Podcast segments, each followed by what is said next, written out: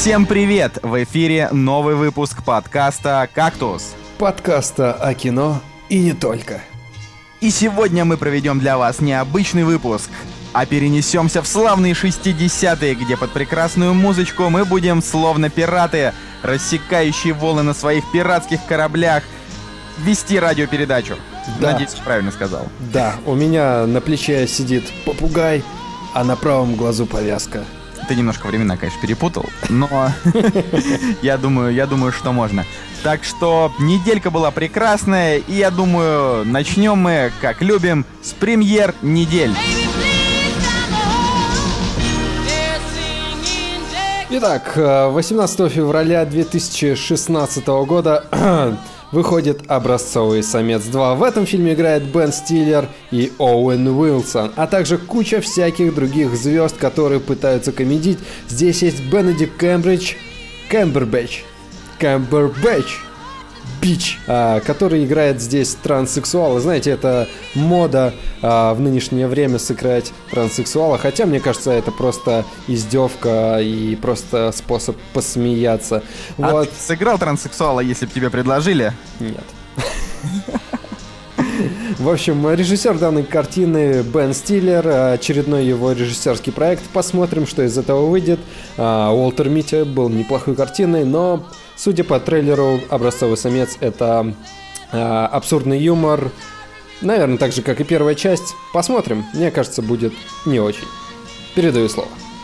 Гордость и предубеждение и зомби. Это хит, который был снят по книге Сета Грэма Смита, а, написавшего в соавторстве, можно сказать, Джейн Остин этот прекрасный роман. То есть, что он сделал? Он просто взял и в роман Джейн Остин запихнул вставочки, которые сделали эту книгу э, книжкой про то, как девушки дерутся против зомбаков. Ну, я бы, наверное, на это, конечно, посмотрел, но рейтинги говорят о том, что фильм уже не удался. Так что, увы, дамы, парни вас на это не поведут. Ну, если только вы не слишком хороши для того, чтобы убедить их в этом. А следующий фильм на этой неделе «Трамбо». «Трамбо» в дубляже называется так же, как и в оригинальном названии. И в этом фильме играет Брайан Крэнстон.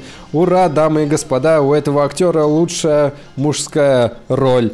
Точнее, номинация на лучшую мужскую роль а, на Оскаре. И скоро мы узнаем, выиграет он или нет. На самом Вряд деле, ли. Вряд ли. Ну, посмотрим. Хотя, на самом деле, в трейлере он сам на себя не похож. А здесь же также играет э, Хелен Миррен, вот, и э, такая отличная пара у них. Мне кажется, здесь будет горячая сексуальная сцена в этом фильме между Брайаном Крэнстоном и Хелен Миррен. Секс со старухами. Вот, так что э, картина выглядит очень интересной. М, На самом деле, можно посмотреть, я думаю. Следующая премьера «День выборов 2». Господи, это главная премьера этой недели. Десять лет спустя они вернулись, и они покажут нам, на что они способны, и могут ли они снова, снова переизбрать на третий срок Игоря Цаплина, того бедного толстенького неудачника. Увидим это буквально уже вот прямо сейчас. Ну, а самое главное, вот я прям думаю, что самая главная премьера этой недели это фильм, который называется «Showdown in Manila». А, режиссер... Аплодисменты, аплодисменты. Да, да, да, да. Режиссер Марк Дакаскас. А, здесь играет Каспер Вандин. Каспер Вандин это главная голливудская звезда, а, звезда класса А+++, а, нисходящая вообще с э, телеэкранов, э, экранов кинотеатров и так далее. Вот и вся ставка сделана на него. А, во второстепенной роли здесь Александр Невский. А, возможно, у него тоже есть а, номинация на Оскар как лучшая второстепенная мужская роль, но, к сожалению, этот фильм а, выйдет, наверное, только в России, и то, наверное, на DVD. Спасибо. Картина «Чемпионы» с сексуальной Кристиной Асмус в главной роли покажет нам, что наши спортсмены способны завоевывать самые главные медали. Э, честно говоря, я бы вам не советовал смотреть этот фильм, потому что это исключительно госпроект, скорее всего, он достаточно занудный, не менее пафосный, но в то же время он будет пытаться повторить успех легенды номер 17, и, возможно, ему действительно удастся это сделать. Зачем спорить? Просто нужно посмотреть. Да. Ну и на самом деле у нас остается последний фильм э, «Крякнутые каникулы». А, я думаю, что лучше всего на, на эту тему скажет Николай, потому что я считаю, что крякнутые каникулы это шляпа. Николай? Крякнутые каникулы в 3D это очень необычный мультик для нашего рынка. Во-первых, потому что у него бюджет аж 12 миллионов долларов. Для российского рынка это просто безумие, но, но этот мультфильм помогали делать, собственно, наши коллеги, э, китайский холдинг Star Alliance Media. В общем, они действительно очень много денег дали на производство этого мультфильма. Э, графика, судя по всему, не так плоха. И если говорить о том, что этот мультфильм это потенциальный провал, я бы не сказал, что так и есть. Тем более, что э, одними из тех людей, кто работал над этой картиной, были ребята из команды Pixar. Так что, возможно, возможно, из этого мультфильма действительно выйдет что-то дельное. Опять же, пока не посмотрим, до конца не узнаем. На этом все. А, премьеры недели закончились. Спасибо. И мы переходим к новой, самой-самой новой и свежей рубрике в «Кактусе», которая называется «История кино от Жени Москвина». Прежде всего, появление кинематографа связано с появлением фотографии, с возможностью запечатлить определенный кадр окружающего нас мира на предназначенной для этого специальной бумаге. И с появлением фотографии а, появился такой термин, как хронофотография. Хронофотография – это разновидность фотографии, а, позволяющая записывать движение какого-либо объекта при помощи фотосъемки его отдельных фаз через короткие равные интервалы времени. Хронофотография стала промежуточным этапом в процессе изобретения современного кинематографа и позволила понять основные принципы записи движущегося изображения. Термин хронофотография впервые использован французским физиологом Этьеном Жюлем Море, применившим технологию для изучения движения животных и птиц – Появление хронофотографии стало возможным благодаря совершенствованию технологий традиционной фотографии и повышению светочувствительности фотоматериалов до уровня, необходимого для моментальных выдержек, составляющих доли секунды. Первые практические опыты по использованию хронофотографии были начаты Эдвардом Мейбриджем в 1874 году. Нужно сказать, что эти опыты были достаточно дорогостоящими, и он на них потратил порядка 40 тысяч долларов, что для того времени было очень огромной суммой. И в 1879 году наибольшую известность получила серия снимков под названием «Леланд Стэнфорд-младший верхом на пони Джипси». Полученные фотографии использовались для научного анализа движения, а также могли наноситься на барабан зоотропа, специального аппарата для просмотра серии фотографий. И зоотроп позволял наблюдать э, движущиеся объекты. И в том же 1879 году Мейбридж создал ранний проекционный аппарат для проецирования движущихся картинок, который получил имя зоопраксископ. Данный аппарат вобрал в себя основные принципы зоотропа.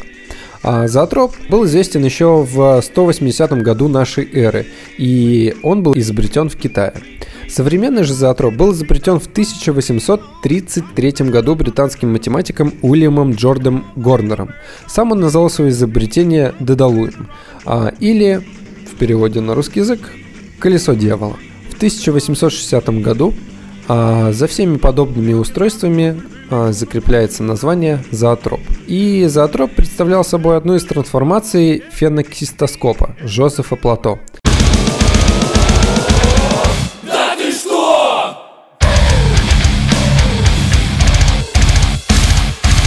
фенокистоскоп был изобретен в 1832 году, который в свою очередь был эволюцией анартоскопа, который был изобретен в 1828 году. Соответственно, все эти аппараты были предназначены для просмотра серии полученных изображений, фотографий, рисунков и так далее. Ясненько.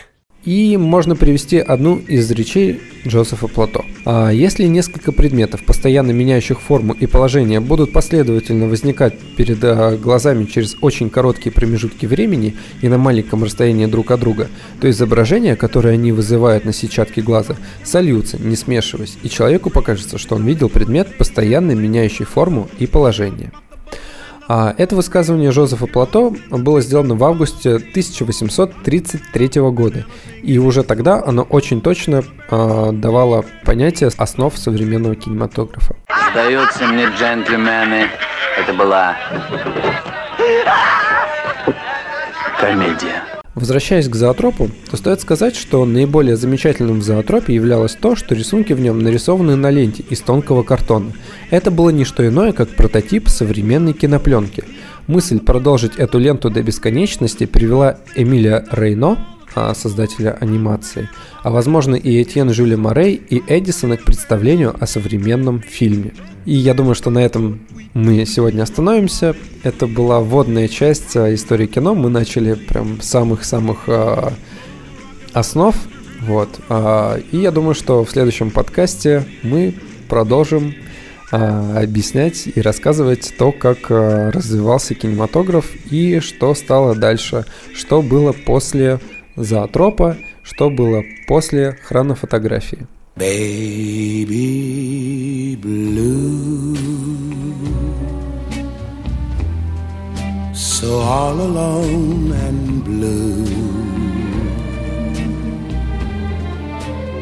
А мы переходим к рубрике «Новости недели». И первая новость э, короткой строкой. Дэдпул обогнал на старте проката практически все фильмы по комиксам, которые только вы можете себе представить. Железный человек, Человек-паук, Стражи Галактики и вся эта прочая шелупень осталась позади, потому что Дэдпул занял первенство. Но понятное дело, что никаких миллиардов в прокате он не соберет, потому что все, кто хотели посмотреть Дэдпула, скорее всего уже его посмотрели, потому что ужасно и с нетерпением его ждали. Так что теперь на выходе этот фильм с рейтингом R э, и со сборами под 400 300, а может быть даже и полмиллиона долларов, ну кто знает, чем черт не шутит, выйдет на сиквел уже действительно настоящим блокбастером. Я очень надеюсь, что так и будет. Следующая новость. Сиквел «Кингсман» нашел злодея в лице Джулианы Мур, говорит нам кинопоиск.ру.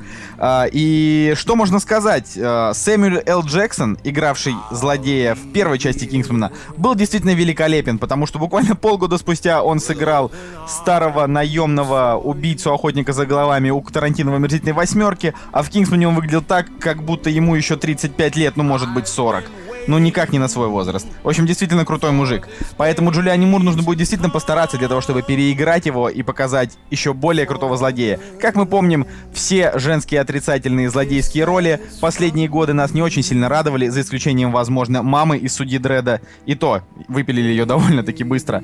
Последний фильм, в котором я помню относительно плюс-минус яркую злодейку которую играла женщина, был фильм «Агенты Анкл». Ну и там ее действительно тоже очень быстро слили. В общем, Джулиана Мур, удачи тебе. Ну и, собственно, третья новость. Э, это не то чтобы новость, а дайджест вышедших сериалов. На этой неделе, ну, в общем-то, уже можно сказать, что на той неделе э, вышло три очень-очень долгожданных премьеры. Первая — это сериал «Винил» от Мартина Скорсезе и Мика Джаггера.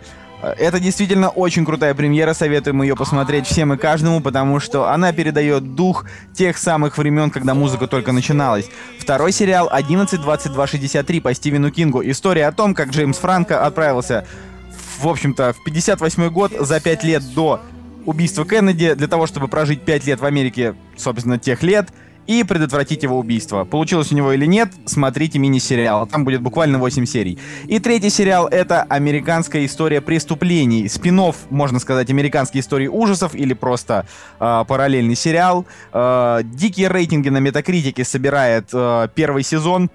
Практически все 100% говорят, что это новый хит. Uh, собственно, история это известная. Там будут, видимо, каждый сезон будет тоже отдельная история. И в первом сезоне рассказывается история, собственно, убийства э, женщины и ее любовника. Э, и весь интерес заключается в том, что эта женщина, это бывшая жена известного бейсболиста О. Джей Симпсона. Правильно я говорю? О. Джей Симпсон бейсболист? Да. Возможно, я ошибаюсь. А, но суть в том, что мы советуем вам посмотреть все эти три сериала, написать свое мнение в комментариях, если оно у вас такое есть. Ну, а мы можем уже переходить к теме. Ау! «Кактус» — подкаст о кино и не только.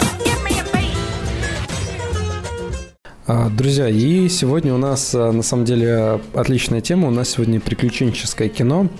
А, обожаю приключенческое кино, где всякие разные дядьки и тетки бегают, прыгают, а, спасают мир, сами спасают свою шкуру от а, каких-нибудь злодеев, ищут золото и разгадывают тайны.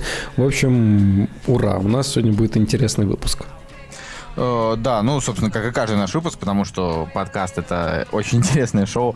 А, я думаю, что на сегодня мы можем уже закончить с нашими безумными экспериментами, можем просто обсуждать, как мы это делали всегда. А, собственно, мы начнем с э, фильма, который любит большинство из вас, э, потому что, ну, не представляю, как его в принципе можно не любить, потому что в нем нет ничего, к чему можно критически, критично, я бы сказал, прицепиться. Это «Сокровище нации» с Николасом Кейджем в главной роли. Наверное, последняя хорошая роль Николаса Кейджа в его жизни. Знаешь, э, я вот сделал такое небольшое замечание. А, «Сокровища нации» в памяти остались э, вот действительно каким-то ярким, интересным фильмом, но буквально недавно я его пересмотрел, не знаю, ну, опять же, так тяжело назвать, что я его пересмотрел, его просто показывали по телевизору, и какими-то урывками а, я его смотрел. А, еще даже на, не на русском языке, он был на а, эстонском, если не ошибаюсь. Вот, это было достаточно смешно. Но, соответственно, общая суть, э, опять же, э, я себе восстановил в памяти, и вот под, э, под новым углом, да, вот с, с течением времени этот фильм уже показался вот детским. На постере у нас написан Walt Disney. Это вот прям реально такой детский-детский фильм, мне кажется. Так в чем фишка? Дело в том, что просто «Сокровище нации» — это такое кино. Вот буквально вчера я ходил на квест, ну, вот эти квест-румы, наверное, сейчас в каждом городе они есть. Угу. А, квест-румы, а, в которых, э, ну, ты там, не знаю, тебе нужно выбраться из комнаты, при этом разгадывать какие-то загадки. Вот суть в том, что «Сокровище нации» можно назвать прародителем всех, всех этих квест-румов, ну, а, грубо говоря, приключенческих квест-румов, потому что а, вспоминая этот фильм, что ты, что ты, вот, что первое приходит в голову? Ты берешь какую-то книжку, в книжке какие-то буквы нужно сопоставить, из этого получается какой-то шифр. А, разга, разгадав этот шифр, нет, я просто говорю о том, что разгадав этот шифр, а, выпадает какая-нибудь, э, какая, какой-нибудь кубик, который надо вставить в какое-то отверстие именно в том месте, которое ты четко рассчитал по карте, координаты которых тебе дал твой дядя 80 лет назад. Ты вставил этот кубик на этих координаты, думаешь, что же с ним надо делать, провернул его 4 раза, этот маленький кубик, и тут фигак, и какой-то свет появился. Ты смотришь на этот свет, а это, оказывается, открывается огромная дверь в какую-то пещеру и так далее. То есть э, фишка в том, что «Сокровище нации» — это кино настолько приключенческое, что вот дальше вообще никуда. То есть вот есть фильмы, где там они бегают не знаю, главные герои бегают по джунглям, э, там, я не знаю, спасаются там от тигров и все такое. Это, конечно, приключенческое кино. Но, но э, «Сокровище нации», оно э, именно вот такое прям вот приключенческое, как вот мы в детстве всегда мечтали. Все вот каждый ребенок мечтает, чтобы у него было куча всяких интересных штук, которые друг другу подходят и так далее. То есть это вот, можно сказать, кино-детская мечта. Ну, это квест, да. Мне кажется, вот э, с разгадыванием тайн э, это придает приключенческому фильму какую-то вот новую, новую грань, да, на больше интерес создается. И действительно, вот первая часть, мне кажется, «Сокровищ нации», она вот э, подняла такую планочку. Хотя, мне кажется, и до этого были фильмы похожие или еще какие-нибудь, если вообще «Сокровище нации» не является каким-нибудь ремейком старым, но вот... «Сокровище нации» — это плюс-минус ремейк «Библиотекаря», ну такой, знаешь... Э, вот, ну да, я про это и говорю, в принципе, но в целом, в целом, э, конечный продукт, он прям действительно очень, очень яркий получился. Тут видишь, какая ситуация, что э, у фильма у этого две части, и их разделять между собой практически нет никакого смысла, потому что э, первое сокровище нации это значит история о том, как типа сокровища спрятали отцы-основатели, поэтому нужно было украсть карту, значит, в их музее, э, вернее, украсть не карту, а украсть настоящую декларацию независимости, типа там вытащить ее из-под стекла и там каким-то образом, типа туда-сюда бегая, найти в итоге это сокровище. А вторая часть это про то, как э, там Николас Кейдж бежит и разгадывает загадки, за ним бежит мужик у него по пятам и тоже разгадывает загадки, чтобы так сказать, обелить да. свое имя. Кто первый от из этого. них, да. Да, да, кто первый из них. И как бы получается, что вторая часть, э, я помню, что Цигулиев бы сейчас присоединился к нашему мнению, потому что это была его фраза. Э, первый вот из моих, из моих знакомых он ее сказал, что, что первое, что вторая «Сокровище нации» это два абсолютно одинаковых фильма, э, и их оба смотреть просто, ну, хорошо. Да, вот ты как бы смотришь, что первый, что второй, тебе от них хорошо. Да, я согласен. Слушай, давай в режиме реального времени поставим оценку этому фильму, потому что у меня стоит, что я этот фильм просмотрел, но оценка вот у меня не стоит. Ну, вот у тебя не... У меня просто обоим фильмам стоит восьмерки, опять же, потому что фильм одинаковый. Кстати, хочу отметить, что э, критикам ни первая, ни вторая часть не понравились. Непонятна мне, опять же, причина, потому что, э, скорее всего, э, ну, американские критики заметили какие-то какие-то возможные исторические расхождения, да? Может быть, а, прелесть критиков и заключается в том, что они могут смотреть на фильм под какой-нибудь призмой времени или еще что-то. Ну, потому что, а, не знаю, опять же, вот мы вчера пересматривали «Людей X и первая часть, ну, первые, первые три части я им так достаточно восхищался, думал, что они прям такие очень классные и так далее. Хотя, опять же, я их пересматривал там три года назад. Сейчас я посмотрел и уже подумал, господи, ну опять э, какие-то какие-то глупые диалоги, глупые, не знаю, там, нелогичные движения и так далее. И у меня сейчас опять с течением времени оценка снизилась. Да понимаешь, Жень, тут еще такой вопрос, что три года назад тебе, допустим, было 20, да? А, ну, там, а 6 лет назад тебе было 17. Ты, допустим, 10 лет назад ты очень сильно любил Джей Молчаливого Боба, а сейчас Джей Молчаливый Боб кажется тебе скорее памятником эпохи, чем любимым фильмом, да? То есть это ужасно, абсолютно, ужасно, абсолютно нормально, да? Да, да это абсолютно нормально. с годами, то есть я, допустим, начинаю для себя уже понимать, что мне, допустим, фильмы с тупыми диалогами, они не, ну, как бы эти тупые диалоги, они не просто проходят мимо меня, и ты сможешь смотреть кино, а я реально прям вот каждую тупую фразу я подмечаю. Допустим, э, мы, значит, с Настей на День 100 Валентина пошли не на Дэдпула, которого мы и так уже посмотрели просто no, no, no, no. там в четверг, а мы пошли на фильм в активном поиске. Да, я должен вам сказать, что фильм плохой, да, он плохой. Uh, но основная проблема этого фильма это как раз uh, разговоры, а, в которых нет не то что смысла, в них нету даже а, какого-то посыла, не всегда понятно, что герой вообще хочет донести, грубо говоря, а, там какие-то слова типа «пойдем нажремся», один говорит другому, а второй отвечает «я бы нажрался, но ведь можно и не нажираться». То есть, знаешь, и все, и на этом, и на этом как бы, ну я не знаю, на, на этом просто заканчивается диалог, он не приводит абсолютно ни к чему, они просто произнесли слова. Ну, потом они могут и нажраться, могут и не нажраться. То есть, ну, в общем, это плохой пример. Суть в том, что э, очень пустые фразы.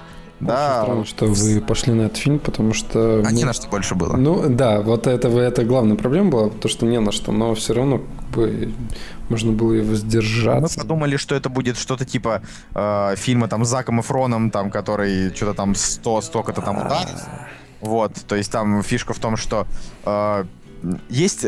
Мы с тобой говорили про мелодрамы. Есть хорошие мелодрамы, есть хороший ромком, очень хороший. Ну, это же факт, да? Здесь э, рейтинг был нормальный. Uh, то есть uh, у, у нас там в первые, первые дни проката рейтинг был 7,5. Uh, я подумал о том, что, ну, может быть, там, не знаю, он действительно норм. Ну нет, на самом деле тупой, плоский, отвратительный, главная актриса бревно, шутки, шуток там, я не знаю, штук 40 за весь фильм, из них смешных там, ну, полторы. Вот. И, ну, это не важно. Просто я, короче, к тому, что мы с тобой говорили о том, что ты говоришь, вот диалоги там тупые. Ну, в «Сокровище нации» там э, вопрос не к диалогам, там очень хорошо построена квестовая система, загадки там действительно очень клевые, то есть тут не к чему придраться. Да, поэтому я поставлю семерочку на самом деле. Мне кажется, очень справедливая оценка этому фильму. На самом деле, ему действительно справедливая оценка 7, но я свою восьмерку убирать не буду, потому что э, у меня остались так сказать... Хорошие воспоминания. Максимально теплые воспоминания, потому что «Сокровище нации» я как раз впервые посмотрел 12 лет назад в возрасте, э, значит, внимание, 11 лет, 12 лет, да, 12 лет э, в кинотеатре. И было прям замечательно. Сам, самое забавное, что у второй части еще больше разнится рейтинг IMDb-шный и российский. То есть э, примерно ну, на целый балл да, то есть американцам не так уж и сильно понравилось это. Ну просто видишь, американцы, они ставят всегда очень высокие оценки инди-кино, а, ставят очень низкие оценки а, блокбастерам, если они не оверхайпнуты. То есть вот очень сложно сказать, почему, допустим, у Звездных войн там до сих пор какой-то совершенно космический рейтинг, когда уже все прекрасно понимают, ну, ну типа хороший да. фильм, но это да. же не, не shit Да на поколение, да, как, впрочем, и все старые Звездные войны. Ладно, зачем мы продолжаем это делать? Кстати, что а... у нас у пробуждения силы? Не, пробуждение силы потихонечку рейтинг все падает и падает. 7,4, да, То есть, вот, вот, то есть вот он скажет, с каждым месяцем он становится все меньше. Я думаю, становится типа там на 7,3, 7,2. Вот ну, вот, ну вот обратная ситуация, да, на MDB у них 8,4 стоит, на, а в России у нас 7,4. Опя- Опять же, обратная ситуация. В России меньше рейтинг, чем, чем у американцев. Я бы сказал это все потому, что у нас фанатская база по Звездным войнам, ну прям реально меньше. То есть дело Ну, даже понятно, не в том, что, а, то есть у нас тоже полно гиков уже сейчас, эта культура там развивается. Сейчас не быть гиком, это быть отстоем, это уже всем всем всем понятно. Но фишка в том, что ну реально нет у нас такого культа Звездных войн. Грубо говоря, а, вот ты, Женя, я не знаю, посмотрел... Нет, это неправильно. Вот твой папа посмотрел «Звездные войны» в каком году? Ну да, наверное, в нулевых, да, он посмотрел. Ну, может быть, плюс-минус в 90-х. А американцы из 70-х их смотрят, да, понимаешь, еще вот... а, Ну, понятно, когда у да, нас был железный это- занавес, то есть для них это как для нас там место встречи изменить нельзя, там, или ирония судьбы, что угодно. То есть это такая, так, такой же культ. Поэтому я как бы и не лезу в эти их Окей, ну, то- так или иначе, в общем, сокровища нации, мы возвращаемся к ним. а, Всегда в наших сердцах. Вот, э, теплые воспоминания об этом фильме, и э, Николас Кейдж э, радует своей игрой. Ну как, он в этом фильме-то не особо Серьезно, играет. серьезно, вот скажи мне, пожалуйста, где Николас Кейдж после этого фильма был хотя бы неплох? А, Подожди, с ним был э, ученик-чародея, это было после... От- от- отвратительный фильм «Ученик-чародея». Ну, я вот, в принципе, для меня ученик-чародея точно такой же, как сокровище нации. Я, в принципе, Ну, «Сокровище нации» он в разы интересней, Ну, он- он в разы интереснее, но я вот, ну, я, я посмотрел этот фильм, и как бы он мне не особо, ну, как бы я ничего против него не имею. Опять же, я посмотрел с ним э, «Время ведьм», э, да, средненький фильм, у него оценка 6, но более-менее неплохой. Плохой. Я смотрел. Сам- с- самое смешное, что я с ним смотрел, это «Сумасшедшая езда». Сумасшедший... Женя, ты же помнишь эту историю. Это же вообще просто... Подожди, а дай, дай я посмотрю. Надо посмотреть, как, на, на какую дату это было. И он вышел, да, это на мой день рождения. Мы ходили на сумасшедшую езду. Да, в 2011 году. Но я, я буду прям супер-убер, не знаю, каким-нибудь э, ужасным чуваком, но я скажу, что мне понравился Николас Кейдж в, в «Призрачном гонщике 2». Ты чё? Ты, ты, ты чё? Ты, ты, ты совсем плох, да? Забо- заболел? Слушай, ну а, о, да, да, возьмем, окей, у оптимистра семерочка стоит в этом фильме. Так-то. Что, оптимистр? а- а- а- Оптимистр это одно, понимаешь? А мы это другое. Мы должны... Стоп, мне нравится безумное кино. А, мне нравится первая часть этого фильма. А, мне не нравится часть фильма, когда появляется, когда появляется, когда появляется Кристофер Ламберт. Вот. Но безумие, когда творится в этом фильме, когда он там начинает вспыхивать или писать огнем, это дов- довольно интересно смотреть. Ну, на мой взгляд, это, это все пошлятина не- невыносимая. Ну, ладно, там э, я вот про, про сумасшедшую езду, можно сказать, что там играет Эмбер Хёрд, а Эмбер Хёрд это, извините, одна из самых красивых женщин в Голливуде сейчас. Вот. Кстати, очень странная телега в том, что Эмбер Хёрд, типа, м, ну, как бы была открытая лесбиянка, да? Открытая для всего мира. Да. Открытый для всего. Ну как, это так называется. Открытый, типа, Да, призна- понимаю. признал открыто свою гомосексуальность. Вот. Но потом, короче, они изменили эту информацию, что она на какой-то вечеринке признала, что она бисексуалка, а сейчас она, в общем-то, замужем за Джонни Деппом. Крутяк. Крутяк, они отличная пара. Слушай, на самом деле у призрачного гонщика а, номинация на худшую мужскую роль. Ну, мне реально, мне вторая часть больше понравилась, чем первая. Потому что первая часть, она такая чисто марвеловская какая-то, знаешь, такая спокойненькая. А вторая прям вот безумием попахивает. Ну, это такая неудавшаяся версия Дэдпула, мне кажется. Вот я тоже хотел сказать, что просто этот, этот фильм сейчас плачет о том, что он мог бы быть как Дэдпул. Ну что, давай переходим к следующей картине. Ладно, что уже там э, ходить по, как бы это Вокруг сказать, по- по могиле, по могиле Джонни... Ой, господи, Джонни Николаса Кейджа, Ты да. чуть не оговорился. Чуть а не ведь оговорился. главную роль в фильме хотел исполнить Джонни Депп в «Призрачном гонщике». Ну вот, а теперь мы переходим к Джонни Деппу и к его последней удачной роли. То же самое. Смотри, мы просто ходим по, по, печальным, по, по печальным моментам, да, как бы этих актерских, Да, да. актерских штук. То есть, что, что вообще хочется сказать? А, Пираты Карибского моря, да, э, это совершенно замечательная Трилогия. а, И я должен сказать, что продюсер у «Пиратов Карибского моря» тот же самый, что у «Сокровища нации», это Джерри Брукхаймер. То есть это Дисней, да, будущий. По-моему, в 2003 году Джерри Брук... Нет, уже Дисней. Все. А, вот, соответственно... Соответственно, «Пираты Карибского моря» — это то, скажем так, то кино, которое подарило нам подарило нам лучших пиратов. Это прям лучшее пиратское кино за вообще за ever. Прям за, за всю ever, историю ever. кино, да. Потому что э, было действительно очень много фильмов, в которых вообще, в принципе, каким-то образом присутствовали пираты, типа там какая-нибудь черная борода, там, я не знаю, э, что-то там. Вот сейчас вот есть сериал Черные паруса. Э, Выходит с 2014 года, который считается неплохим, но он такой, типа HBO стайл, то есть там прям и сиськи, и все такое. Но я как бы считаю, что, э, несмотря на то, что многие считают, что действительно пираты это вот то, о чем нам говорят, э, вот такие вот сериалы, типа, что пираты только и делали, что занимались э, грязным, грязным сексом э, с какими-то портовыми шлюхами, там, я не знаю, э, пили ром, там, и, собственно, были отвратительными грязными сволочами. Для меня, э, скорее, пиратство всегда было вот еще с самого детства, когда мне родители Лего подарили, это вот дух авантюризма. И вот у всей трилогии «Пиратов Карибского моря» просто невероятный дух авантюризма, потому что они подобрали лучший вообще актерский состав а, для приключенческого кино, вот, в которое только можно, потому что там нет ни одного актера, который не на своем месте. Я с тобой полностью согласен. У этого фильма идеальный каст, у этого фильма идеальный актер, у этого о, идеальный режиссер, у этого фильма идеальный продюсер, идеальный композитор. Вообще все просто в этом фильме прям А сложилось. какая, так, а какая твоя любимая часть?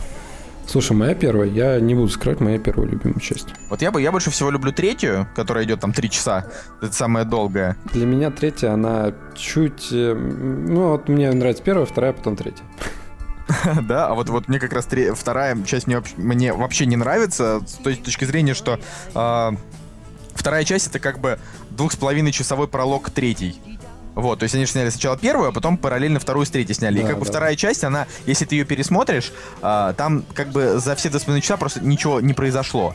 То есть там, а, и я это еще при первом просмотре заметил, что вот фильм заканчивается, а тебе как бы ничего не показали, кроме а, нескольких там, типа, там, экшен-моментов, опять же, да, но, в- но в целом, то есть он какой-то бессюжетный. Но зато они, типа, отыгрались, и в третьей части там они столько закрутили и раскрутили в итоге сюжетных линий, что ничего не сказать. Но тут, э, что вот, да, Джонни Депп в образе Джека Воробья, он великолепен. Джеффри Раш а, в образе, я уж не помню, как зовут этого значит, капитана Черной Барбосса, капитан Барбосса, да. Орландо Блум а, в образе такого молодого, авантюрного там паренька, да, Уилла Тернера, который хочет попробовать там, я не знаю, э, себя как-то в новой жизни, да, и вот Кира Найтли, которая э, какая бы она там ни была, да, там красивая, некрасивая, всем ра- по-разному, да, кажется, а, она действительно очень подходит вот как на роль а, такой а, девушки из а, высоких слоев населения, да,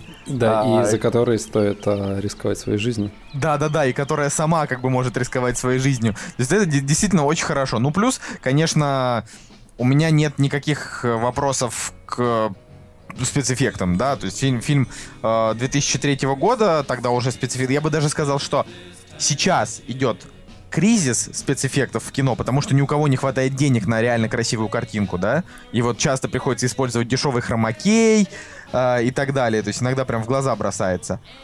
А в те времена, да, вот э, начиная там, грубо говоря, с «Матрицы» и там год по 2007 по 2008, тогда всем вообще было, э, ну, то есть там не жалко денег вот на такие крупные проекты, и поэтому все всегда получалось вот по красоте, я бы так сказал. Ну, я, я бы не сказал, что первая матрица там было жалко денег, э, не жалко денег на спецэффекты, но Ну как, ты что, первая матрица это э, прародитель всех вот этих вот летающих пуль, Но замедленного, это, это замедленного одно, да, но, и- именно бюджет, э, бюджет этого фильма, он там и вообще история Матрицы, она достаточно такая тяжелая.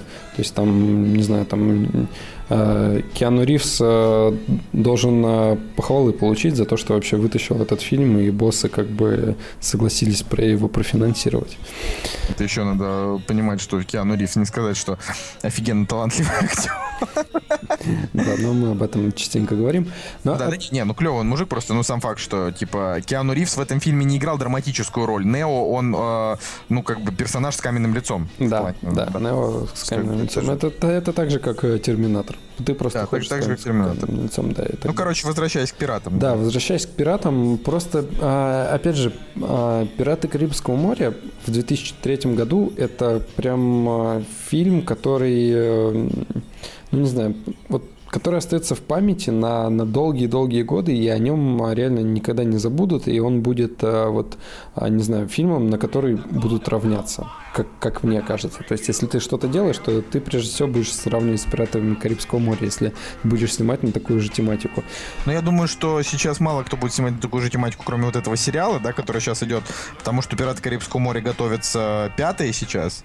Ну, а видишь, э, такая ситуация получилась, что четвертая часть, она не должна была появиться. Ну, то есть я считаю, что четвертая часть, она просто угробила франшизу в пух и прах. А чё вот ты так? Я, я- мне кажется, что просто в четвертой часть, да, там у всех есть вот это вот, это просто дежурная фраза каждого киномана, э, типа как можно в фильме про, про, пиратов Карибского моря не устроить ни одного, как бы, там не показать ни одного корабля? Окей, это, Да, это, это главная фраза, но опять же, не знаю, вспомни, э, а, вспомни мультяшность этого фильма, где, а, где они а, оттягивают пальму. И вот это реально какой-то скубиду уже начинается, и ты смотришь, ты же, господи, это же, это же, это же пираты Карибского моря, здесь не должно быть такого. Ну, там а, однозначно там есть немножко Скуби-Ду, но я бы сказал, что мне очень понравилась Пенелопа Круз. Да нет, нормально. Нормально с той точки зрения, что мне, в принципе, нравится смотреть как бы истории этих персонажей. Там хороший Барбос. Не, у меня в итоге от фильма... То есть я ему поставил 8, потому что... э, потому что он сам по себе как бы классный фильм. Но то, что там не было, да, нормальных морских сражений и все, это, конечно, ложуха. Никто не спорит. И мультяшность тоже, да. Но это... там не был очень тупой и плохой сценарий, да, он был просто для, как вот блокбастерный. Я бы сказал, что если сравнивать, допустим, трансформеры, которые уже со второй части стали отвратительными, то есть, если первая часть еще хорошая, просто хороший блокбастер, то дальше это уже просто невыносимо. То «Пираты Карибского моря», как бы, они только-только начали скатывание на четвертой части. То есть, Ну, как пон- бы... ну, понятно, да, что... э, В плане, что его даже, ну, вполне себе как бы смотришь. Потому что, опять же, возвращаясь к трансформерам, уже вторую часть было смотреть невозможно. Правда, она идет два с половиной часа, на пол- э, полтора часа прошло, я уже просто сижу, зеваю, думаю, ну, ну, ну, ребят. А как бы, а третью в итоге я и не досмотрел. Просто выключил. Да, очень, это все очень странно. Э, Но, опять же, да, э, очень классно, допустим, э, как Гора Вербинский подошел к своей работе, потому что, ну, до этого, что он, он снял там «Мышиную охоту», а, еще какие-то там пару, пару фильмов, но именно, но именно «Пираты Карибского моря», мне кажется, возвели его в ранг просто топовых, топовых режиссеров, потом, потом у него появился замечательнейший ранга, очень классно. Ранга — это в один из лучших мультиков вообще. Вот, да, и как Просто бы это- голливудских. Да.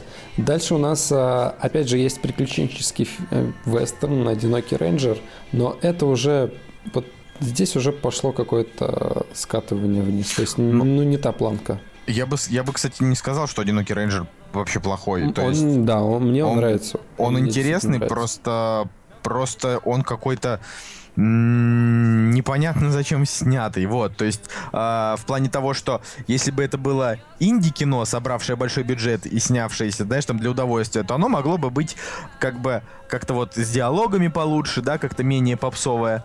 А так это как бы поп- попсовое кино а, в оболочке такого вестерна, и это, ну, Типа Вот, здесь- про- провальная, как бы так сказать, Да. целевая аудитория, короче, провалила. Здесь э, есть э, дисбаланс, то есть, а вот именно в «Пиратах Карибского моря» идеальный баланс вообще всего, идеальный баланс шуток, идеальный баланс, не знаю, там, морских э, приключений, э, злодея, идеальный злодей, там, я не знаю, в, э, второстепенные смешные персонажи.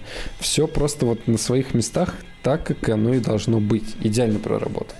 И вот э, я действительно не, ну, не продолжу, наверное, никогда грустить на тему того, что а, Джонни Депп это реально не человек, которого можно назвать, а, блин, супер актером. То есть это как бы чувак, который, по сути дела, эм, расцвел у Тима Бертона, но нравился только единицам, потому что у Тима Бертона он странный, да, как бы всегда.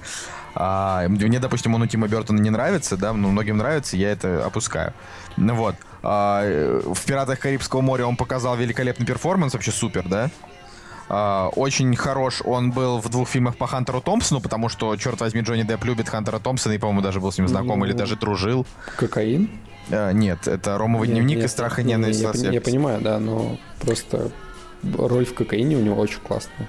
Вот есть еще, я, я не смотрел «Кокаин», А Ромовый дневник, он... а, это фильм просто, просто небольшая история, я не, я не считаю, он по что- книге. Он да, по я, я понимаю, что он Да. по книге, и я прекрасно помню этот фильм, но а, там ничего особенного. Ну, в смысле, он там хорошо сыграл, потому что, допустим, вспоминать фильм «Мрачные тени», где он играл вампира Барнабаса Коллинса, Ну, это... Там он играет вот э, Джека Воробья везде. Да вот нет, в «Вампире» он не играл Джека Воробья, он просто вообще никак не сыграл. Вот в «Одиноком рейнджере» он играл э, индейца Джека Джека, Воробья. Да. А, там, я не знаю, в фильме «Мордекай», который еще и пошлый и провальный оказался, он играл, да, там такого тоже плюс-минус Джека Воробья, но еще и пошлого. В Бивне А, тоже Джек Воробей, только еще больше отбитый.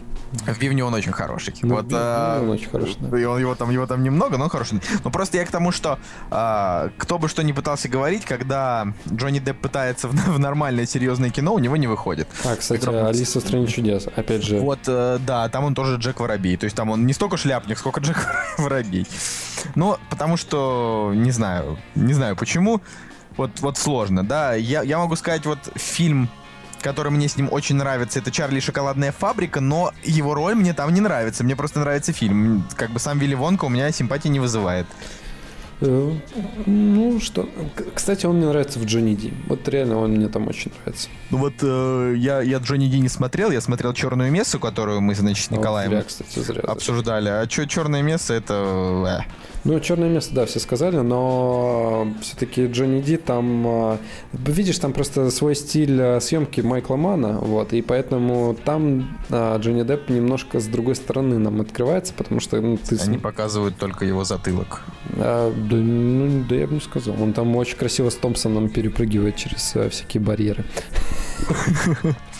Вообще там играет Марион Котияр. Ну, э, на самом деле советую фильм. Он, он, э, он, он не шедевральный, но вот э, что-то оригинальное в нем есть.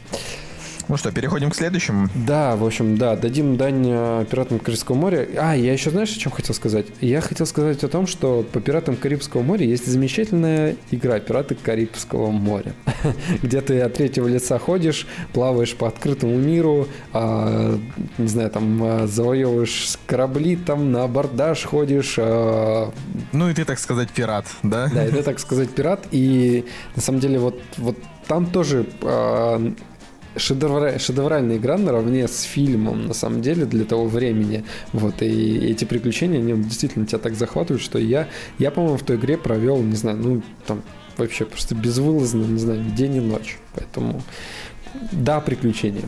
День и ночь, ночь и день. Да, и двигаясь дальше, у нас а, следующий фильм на повестке дня. На который мы снова ходили на мой день рождения. Да, на который мы снова ходили на твой день рождения, и это Джон Картер. Не такой э, успешный, как все предыдущие. Вот. Я бы даже сказал, провальный э, для студии Дисней, критично провальный. Э, Тот, тот самый фильм, в котором играет э, один из самых талантливых голливудских актеров Тейлор Кич. Слушай, ну А- я, я опять же, я не понимаю, почему... э, Да, Тейлор Кич плох, но он не настолько плох, чтобы прям вообще быть э, Прям отвратным таким актером. Нет, нет, он ужасен. Вот здесь он просто еще хуже, чем вообще где бы, где бы он ни был. То есть вот прям э, даже в фильме «Морской бой», который, в котором он отвратен, он просто, я не знаю, оскаровский оскаровский лауреат в сравнении с тем, как он сыграл в Джонни Картере. Вот. Э, что, что вообще сказать, да? Джон Картер — это такая... Э, вот что правильнее, да, было? Э, это не просто экранизация книги, это экранизация одной из самых культовых книжек вообще вот там, не знаю, за историю фантастики, да. А, это огромная и очень крутая серия Джон Картер с Марса. Марса, да. А, который написал Эдгар Райс Берроуз, то есть там, типа, это, этот назывался, именно конкретно этот фильм назывался «Принцесса Марса». А вообще про Джона Картера много книжек, а, и тут, собственно, нужно было понять, зайдет ли такая древняя классика, то есть там литература начала 20 века, э, можно сказать, что в мире, в котором любят экранизировать в основном современные романы, да, сейчас как бы, э, либо прям совсем классику, классику, да, вот э, начало 20 века, ну, редко кто трогает именно вот э, книги, да, этого времени, потому что э, это время еще не настолько старо, ну, в общем, это для полемики, да, но суть в том, что они не угадали, да, Дисней полностью проиграли. Они поставили на этот фильм огромный кон, дали ему бюджет 250 миллионов долларов только самого фильма, Плюс еще, извините, маркетинг, который был такой, знаешь, зверский. Вот. А, поэтому, в общем, грустно. Ну да, на самом деле, опять же, нужно понимать, что история у этого фильма, она тоже достаточно, достаточно продолжительная. То есть, э, не знаю, там с 90-х годов, наверное, а, пошли разговоры о том, что стоит экранизировать книгу. Хотя э, вообще, опять же, нам говорят, что Джордж Лукас был заинтересован в постановке фильма еще в 70-х годах вот, но, не знаю, мне кажется, вот а, а, именно вот э, с конца 90-х а, пошли вот такие действительно уже серьезные разговоры о постановке этого фильма, и его тяжело было бы поставить, потому что все-таки э, здесь очень из-за специфики, да, из-за специфики романа, да, основы, здесь обилие там компьютер, компьютерной графики и каких-то спецэффектов, вот, и на самом деле, мне кажется, что фильм вышел вот э, ровно тогда, когда он и должен был появиться, потому что ну, тех, технически стало возможным воплотить. Единственное, да, то, что вот, ну, не угадали с тем, что ну, неинтересно зрителю стало. Может быть, э, главный, э, главный актер не вытащил этот фильм. Ну, он правда его не вытащил. То есть, э, ладно, мало того, что главный актер не вытащил, давай уж э, положим руку на сердце. Там очень хорошая компьютерная графика, но сами марсиане, то есть, допустим, э, не знаю, эти огромные какие-то мулы, на которых ходят марсиане, клевые. Сами марсиане не клевые. Ну. Э, да, как бы вот эти вот зеленые чуваки с этими клыками, они не выглядят э, очень интересно, да, вот для, в принципе, для этого фильма. Главный злодей, которого играет, то там Марк Стронг, да, играет, но он довольно, э, довольно вялый. Э, и по большей части после этого фильма остается впечатление того, что ты два с половиной часа смотрел как бы на, на фигню. Вот. То есть э, ты потратил время типа даже не на киноаттракцион, а вот фиг пойми на что. Знаешь, знаешь, еще это вот 2012 э, год, это в принципе год, когда э, уже сложно было удивить э, вот обилием спецэффектов, да, компьютерной графикой. То есть этим людей уже ну, не, не завлечь было в кинотеатр. Вот, посмотрите, какой у нас здоровый монстр, да, или у нас человек на Марсе и так далее. Здесь CGI-графика и так далее. То есть э, люди уже это увидели, и им уже было ну, так, не, не так интересно, там, допустим, да, пойти в кино. Опять же, э, на постере у нас э, Тейлор Китч, никто его не знает. Джон Картер – это не франшиза, и, соответственно, что, что означает это имя, там, да, ну, для тех же, кто не читал книгу там для детей, а, опять же, что, ну что, что это? Ну, для меня оно ровным счетом ничего не значило. Я про эту книгу как бы узнал только через, э, я тебе скажу, где-то через год после фильма. Я тогда фильм настолько не понравился, что я даже интересоваться не стал. Ну, вот, что он вот еще я по книге, как бы, про, про это и говорю, то, что ну как бы основы, э, то есть в, в головах у людей не было, этот фильм ни к чему не привязан был. Опять же, ну, я не знаю, что, что еще здесь можно сказать. В принципе, э, по факту Э, Джон Картер э, вызывает ровно такие же ощущения, как э, третья мумия. Вот ты, вот примерно то же самое на самом деле. Вот. Но мы про Мумию еще поговорим. Вот. В общем, да, не, не, неудачное кино, хотя э, я бы не сказал, что у него плохие оценки у наших критиков, да, иностранные критики его тоже разгромили. Ну, это э, обычный средний какой-то вот э, фильм, не выдающийся. Просто, просто не, нельзя снимать с такими бюджетами фильмы. То есть я, я вот так скажу. Каждый раз, когда Дисней а, то есть, если раньше для меня Дисней был символом детства, сейчас для меня Дисней это символ злой корпорации, серьезно. То есть, это а, тусовка толстых старых ублюдков, которые скупают абсолютно все, чтобы зарабатывать на этом бабло. Собираются раз в год а, фигачить а, есть, э, по, по Звездным войнам, пять раз в год выпускать фильмы Марвел, поэтому если они на чем-то просираются, извините, я буду только рад, потому что бьет по их кошельку, бьет по их мозгам.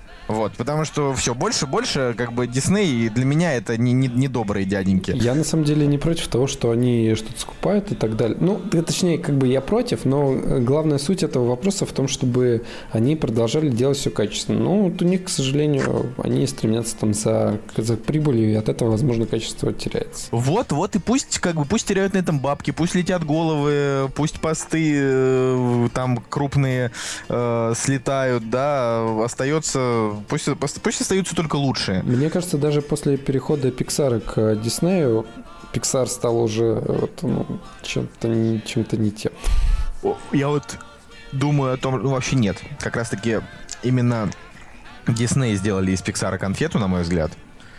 А, но, блин, последние несколько лет, за исключением головоломки, Pixar, типа, тоже уже ничего да, такого прям да, выдающегося не Нужно сказать, что... Нет, понятно, что головоломка — это очень яркий, красивый мультфильм. Опять же, приключения, да. Но, не знаю, ну, сравни с, не знаю, там... Нет, если все сравнивать с историей игрушек 3, которая просто, ну, как бы вообще нет, самый лучший да, мультфильм, да, то... Да не только с историей игрушек, да вообще со всем, что они сделали до этого. Не, ну я, я, я беру только вот, что у меня, как бы я считаю, что «Хороший динозавр» — это просто такой середнячок. А, очень плохой фильм — это «Храброе сердцем». Так вот, а... это все, это уже пошла эра Диснея, мне кажется. Но да, уже по так Дисней, ну Дисней купил его намного раньше. Дисней Пиксару принадлежит практически с самого начала. Я понимаю. Поэтому да. я об этом и говорю, что это, это, это как раз не страшно. Страшно это когда Дисней разросся, э, заполучил себе Лукасфилм, заполучил себе вот Марвел сначала перед Лукасфилмом. Вот, и таким образом скоро как бы я, я вот прям сижу и думаю о том, что мне, конечно, пофиг вообще на X-менов, вот абсолютно плевать.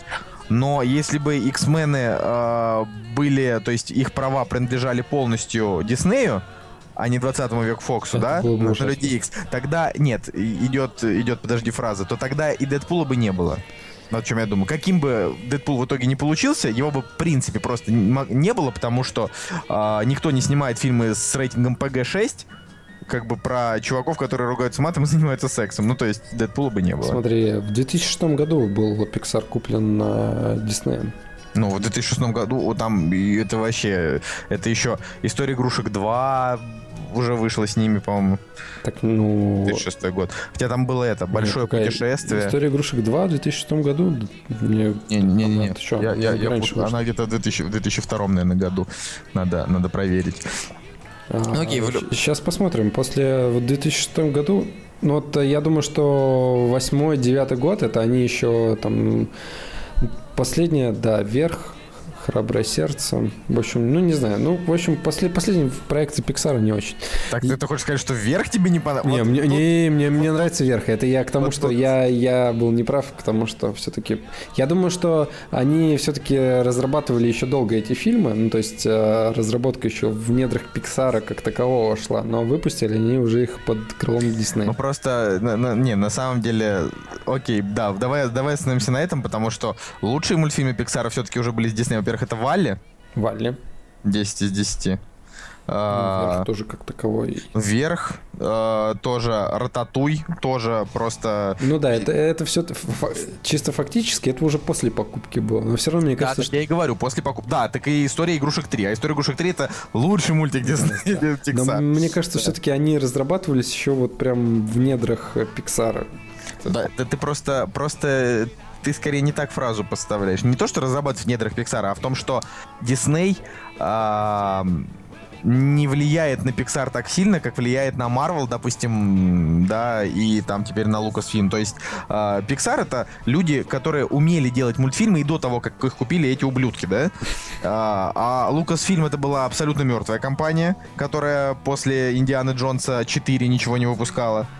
А, да, и, собственно, им нужно было ее возродить, заработать бабла, и для этого они там взяли Джей Абрамса, и несмотря на то, что они ему дали относительную свободу, они сказали, ну ты, чувак, все-таки не подведи, как бы мы тебе все-таки денег даем, ну, он там, понятно, испугался, вот. А Марвел, они просто сказали о том, что, ребят, все фильмы должны быть для детей, поэтому никакой крови, деретесь вы только с роботами, никакой логики, и все. Любой, любой, любой, любой, я не знаю, видос из разряда киногрехи, э, марвеловский фильм просто растаптывает в пух и прах. Да. Слушай, я знаешь, о каком фильме вспомнил? О приключенческом. Небесный капитан и мир будущего. Блин, вот это очень клево. Я прям в, в, вносим в список. Вносим в список.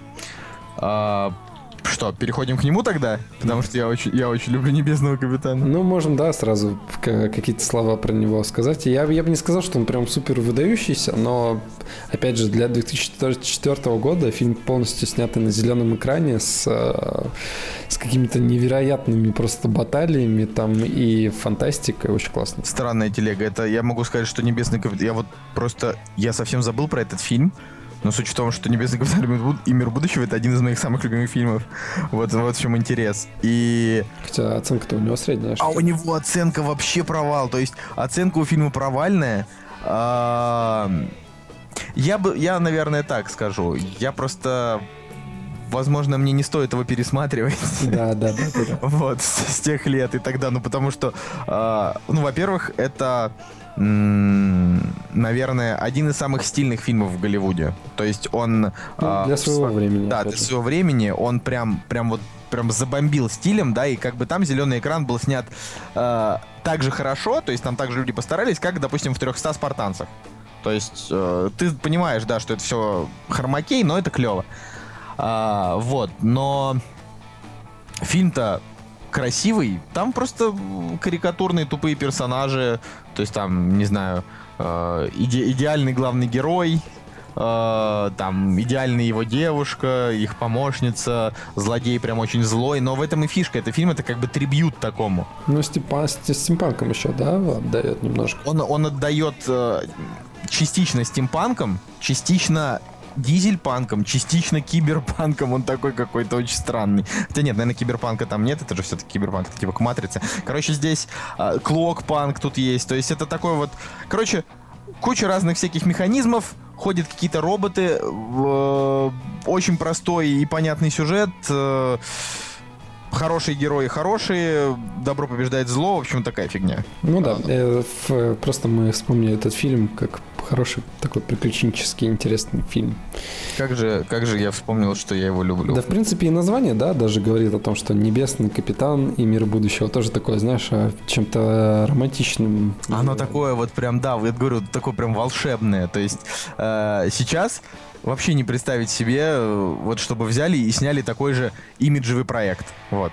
То есть, на мой взгляд, это, это имиджевый проект. Да, да, согласен. Но, к сожалению, после, после, после таких экспериментов а, Керри Конран пал в, в небытие, вот, и больше ничего не снимает. Мне кажется, что с бюджетом 70 миллионов долларов он не добрал денег и теперь, не знаю, работает. Ну что, давай на финишную прямую. Ну, ну, ну то есть это не совсем финишная прямая, но уже э, ближе к концу. Давай. Э, что ты думаешь о франшизе «Мумия»? Это следующее, о чем мы хотим поговорить. Я думаю, что так как «Мумию» смотрели все, здесь, если вам вообще, в принципе, будет интересно, то только разве что послушать, что мы, в принципе, ну, думаем про «Мумию». «Мумия» просто замечательное кино, на самом деле, и я недавно узнал а, историю создания этого фильма, да, то есть как, а, какие идеи сначала были у этого фильма. Она вообще сначала а, создавалась как, а, планировалась как хоррор, вот, и помнишь, мы разговаривали с тобой о у нас был выпуск подкаста про ужастики, угу. и там был такой замечательный режиссер а, Джорджо Ромеро, да? Так, так же его зовут. Верно. Да, вот, и, соответственно, продюсеры, ну, точнее, был вариант, что этот фильм поставит а, вот а, данный человек, но продюсерам как бы не понравился его стиль, слишком, знаешь, кровавый там и так далее. А, они отвергли этот, эту идею, потом, потом им понравилась идея о приключениях, да, с мумией а, как главным злодеем, да, в стиле Индиана Джонса, вот, и они выделили там, а, сначала у них там бюджет был 15 там, миллионов долларов, если, если не ошибаюсь, потом им понравилась эта идея, и они выделили там, там то ли 60, то ли 80 миллионов долларов в первой части, я, честно говоря, не помню, но, по-моему, так. Вот, и, опять же, это также мумия, это так, такие же пираты Карибского моря, вот в своей стезе, мне кажется. А, я бы так сказал, что когда кто-то говорит имя Брэндон Фрейзер, все сразу вспоминают в первую очередь мумию. Да.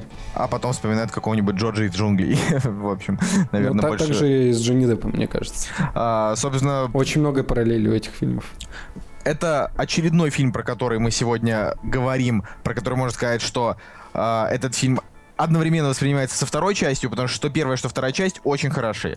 Да, ты смотришь первую, тебе, тебе невероятно интересно, что будет дальше, э, всякие разные их приспособления, все круто. Ты смотришь «Мумия возвращается» и думаешь, божечки ты мой, как же они до сих пор еще хороши. Рэйчел Вайс все так же прекрасна. Да, она и сейчас прекрасна, а тогда была прям вообще супер. Да, да как бы. И э, это действительно такое прям великолепное кино. То есть во второй части там уже типа ребенок э, там участвует, там находит какой-то браслет, который там показывает всякие разные тайны прошлого. Э, это, это очень интересно. Э, я, более того, я люблю ответвление «Царь Скорпионов», первую часть, конечно же, только. А, то есть, а, потому что... Ну, вторая именно... часть вообще на видео, наверное, вышла, нет? Нет, нет, нет. Вторая часть, она собрала почти пол, полмиллиарда сейчас, долларов. Сейчас, кстати, очень популярная гифка, где, где 3D-шный скала такой корявый, как э, из графики на PlayStation такой. Вот, есть такая гифка короче, э, любитель гифок. Э, «Мумия возвращается» был очень коммерчески успешным фильмом, э, и после него спустя, там, получается, 7 лет вышла «Мумия гробницы Императора Дракона», которая уже просто ни о чем. Вот, и... да. она, такая же, она такая же часть, как э, четвертый «Пират Карибского моря». Ну вот понимаешь, нет. Да. У нее 6,2, у «Пиратов Карибского моря» 7,5. Ну... То есть «Пираты Карибского моря» они э, не потеряли хотя бы в чем-то, а здесь потеряли абсолютно во всем. То есть история уже, уже нету Рэйчел Вайс, уже как бы вообще вот просто ну, Просто... хорошо, а в четвертых частях нету Орландо Блума? А так нет, потому что, потому что они закончили полностью историю. А, Орландо Блум. А, ну хорошо, да. Жена, жена у него просто поменялась. А, а, один тот же персонаж, но актрисы поменялись. Вот, э, как, на мой взгляд, это, это просто супер отвратительно. Ну да, это отвратно, конечно. Как бы и, и вообще, ну, то есть это это такой бред, типа Брэндон Фрейзер просто взял, согласился, в итоге получилась, получилась фигня, поэтому для меня есть только вот первые две части э, Мумии и Царь Скорпионов тоже первая часть, которая, несмотря на то, что Дуэйн Джонсон как э, а, 14 лет назад, так и сейчас абсолютно не умеет играть, э, абсолютно тупая морда, да, как бы, э, при этом все равно Царь Скорпионов это, это такое вот пафосное, героическое кино, в котором э, ты испытываешь симпатию главному герою. Да, э, опять же, опять же, ничего выдающегося, его совершенно не обязательно смотреть. Э, более того, вторая часть, там уже даже не играет Дуэйн Джонсон, то есть так-то актер на тот момент был категории Б. Да, да, да, да, да. А в третьей части Царя Скорпионов уже вообще играет Рон Перлман, который сейчас вообще соглашается вот куда. А в четвертой части уже даже Рон Перлман не играет. То есть там играют уже вообще какие-то совершенно эти э, рандомные люди и Рутгер Хауэр, знаешь, там, который, который уже, э, к сожалению, тоже ушел в расход и э, ушел в расход, ты значит умер, неправильно сказал, который ушел в актерский расход. Да, в, ушел в бомжа с дробовиком. Да, в бомжа с дробовиком и вот уже как бы никому не нужен. То есть, э, если говорить про мумию, то э, это тот фильм, который наряду с сокровищами нации, пираты, пиратами Карибского моря, там и тем же даже там Небесным капитаном, Тот фильм, который я буду показывать своим детям. Золотая классика. Ну, «Небесного да. капитана» можно поспорить, а вот... Ну, «Небесного капитана», да, опять же, это вкусовщина, но э, я просто хотел бы, чтобы у моих детей развивался эстетический вкус и любовь к стимпанку. Ну, я просто сам же люблю стимпанк, да, поэтому у меня это принципиально. Вот. А так, да, допустим, вот э, Джон Картер, э, он... Вот, вот его я там детям показывать не буду, и нафиг это надо. Да, вот эти фильмы, их можно, потому что есть прекрасное, там, не знаю, советское кино, которое надо показывать детям, советские мультфильмы, а вот советские приключенческие фильмы, они все-таки, ну, ну, не такой, могу, так, не могу ну... вспомнить настолько хороших, типа «Пираты 20 века», но он для взрослых, да, так как бы не для детей.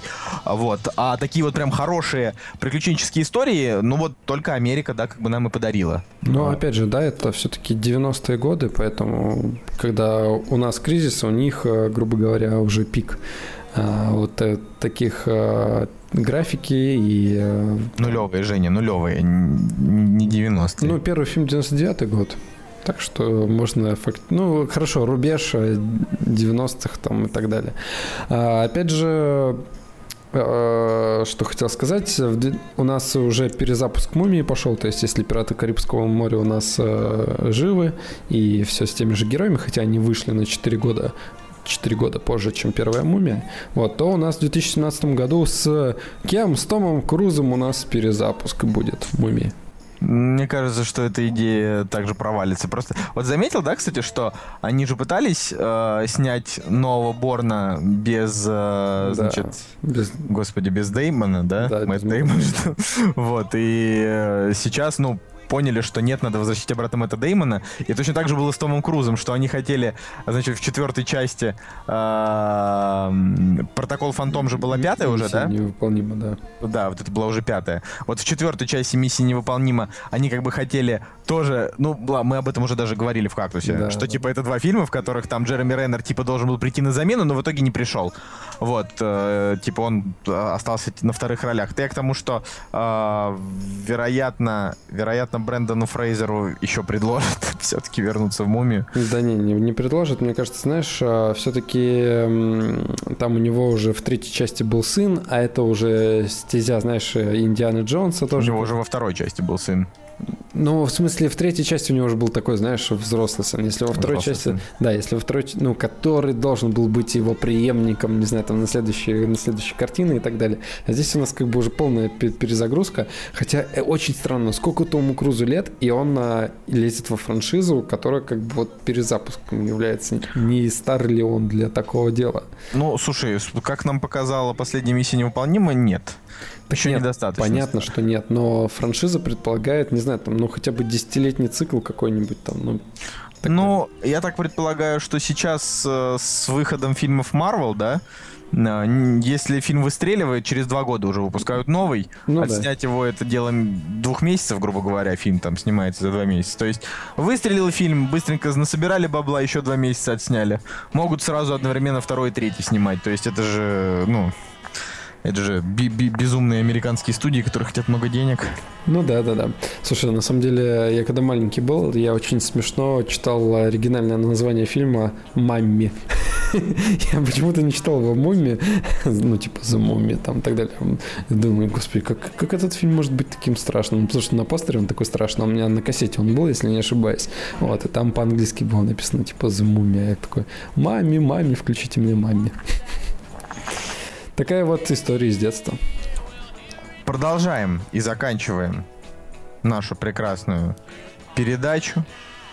Да, видно, уже, уже, уже видно, что э, мы сами немножечко сбавили обороты, потому что начали мы так очень бодро, как э, рок, типа на, на, на волне радио-рок. Вот, но в итоге перешли к нашим обычным спокойным, спокойным обсуждениям. Э, хотелось бы сказать, что Рон Ховард на рубеже 2006-2009 года э, снял два замечательных фильма про Роберта Лэнгдона, где играет мой любимый актер Том Хэнкс.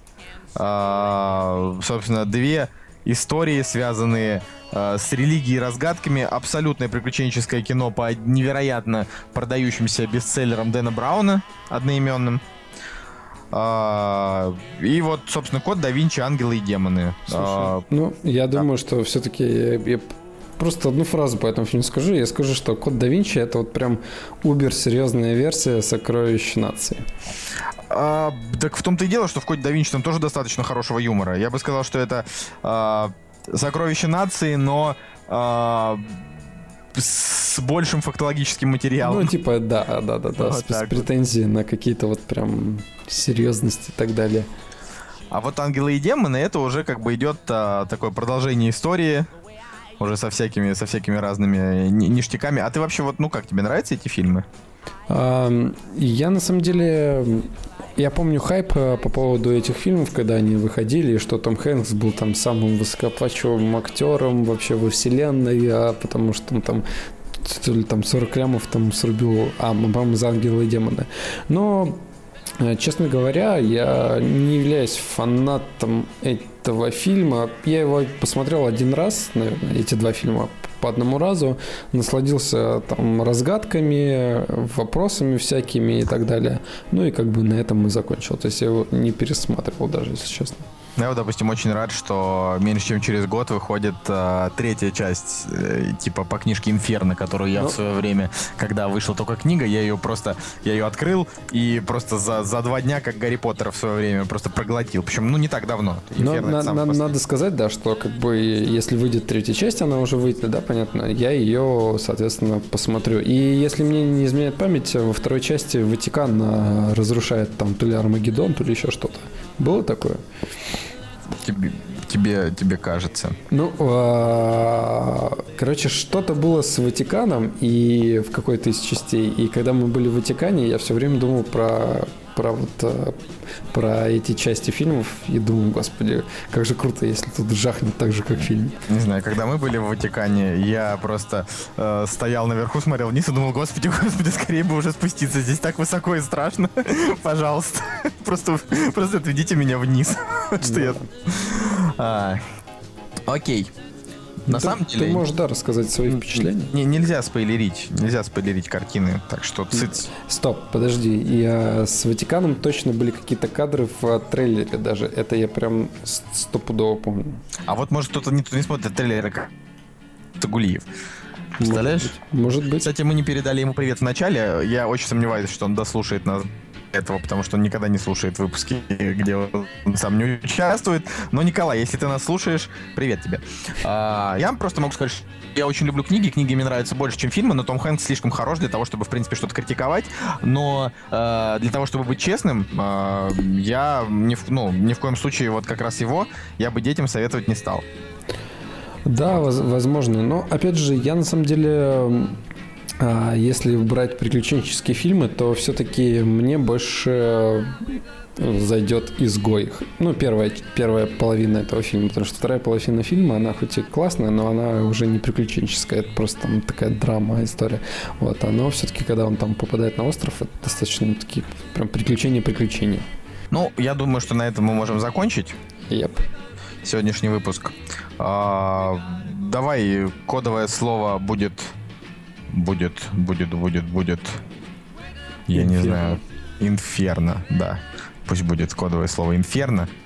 А, и вот кстати, немножко обидно, если кто-то пром- проматывает, да, до этого момента и просто слово, слово только слушает. Вот. А со следующего выпуска у нас уже будут профессиональные джинглы, то есть не просто один, а несколько. А, собственно, всем спасибо за то, что нас слушали. С вами был Николай Солнышко. И Евгений Москвин. Да, это был кактус. э, лайтовый, интересный, веселый. Мы будем развиваться, так как у нас в группе уже больше тысячи человек. а, Мы уже начинаем продумывать концепцию видеовыпусков и а, очень скоро мы с вами поделимся нашими первыми наработками. Мы надеемся, что все будет хорошо. Вот, так что удачи и всем пока. Пока. Ау! «Кактус» — подкаст о кино и не только.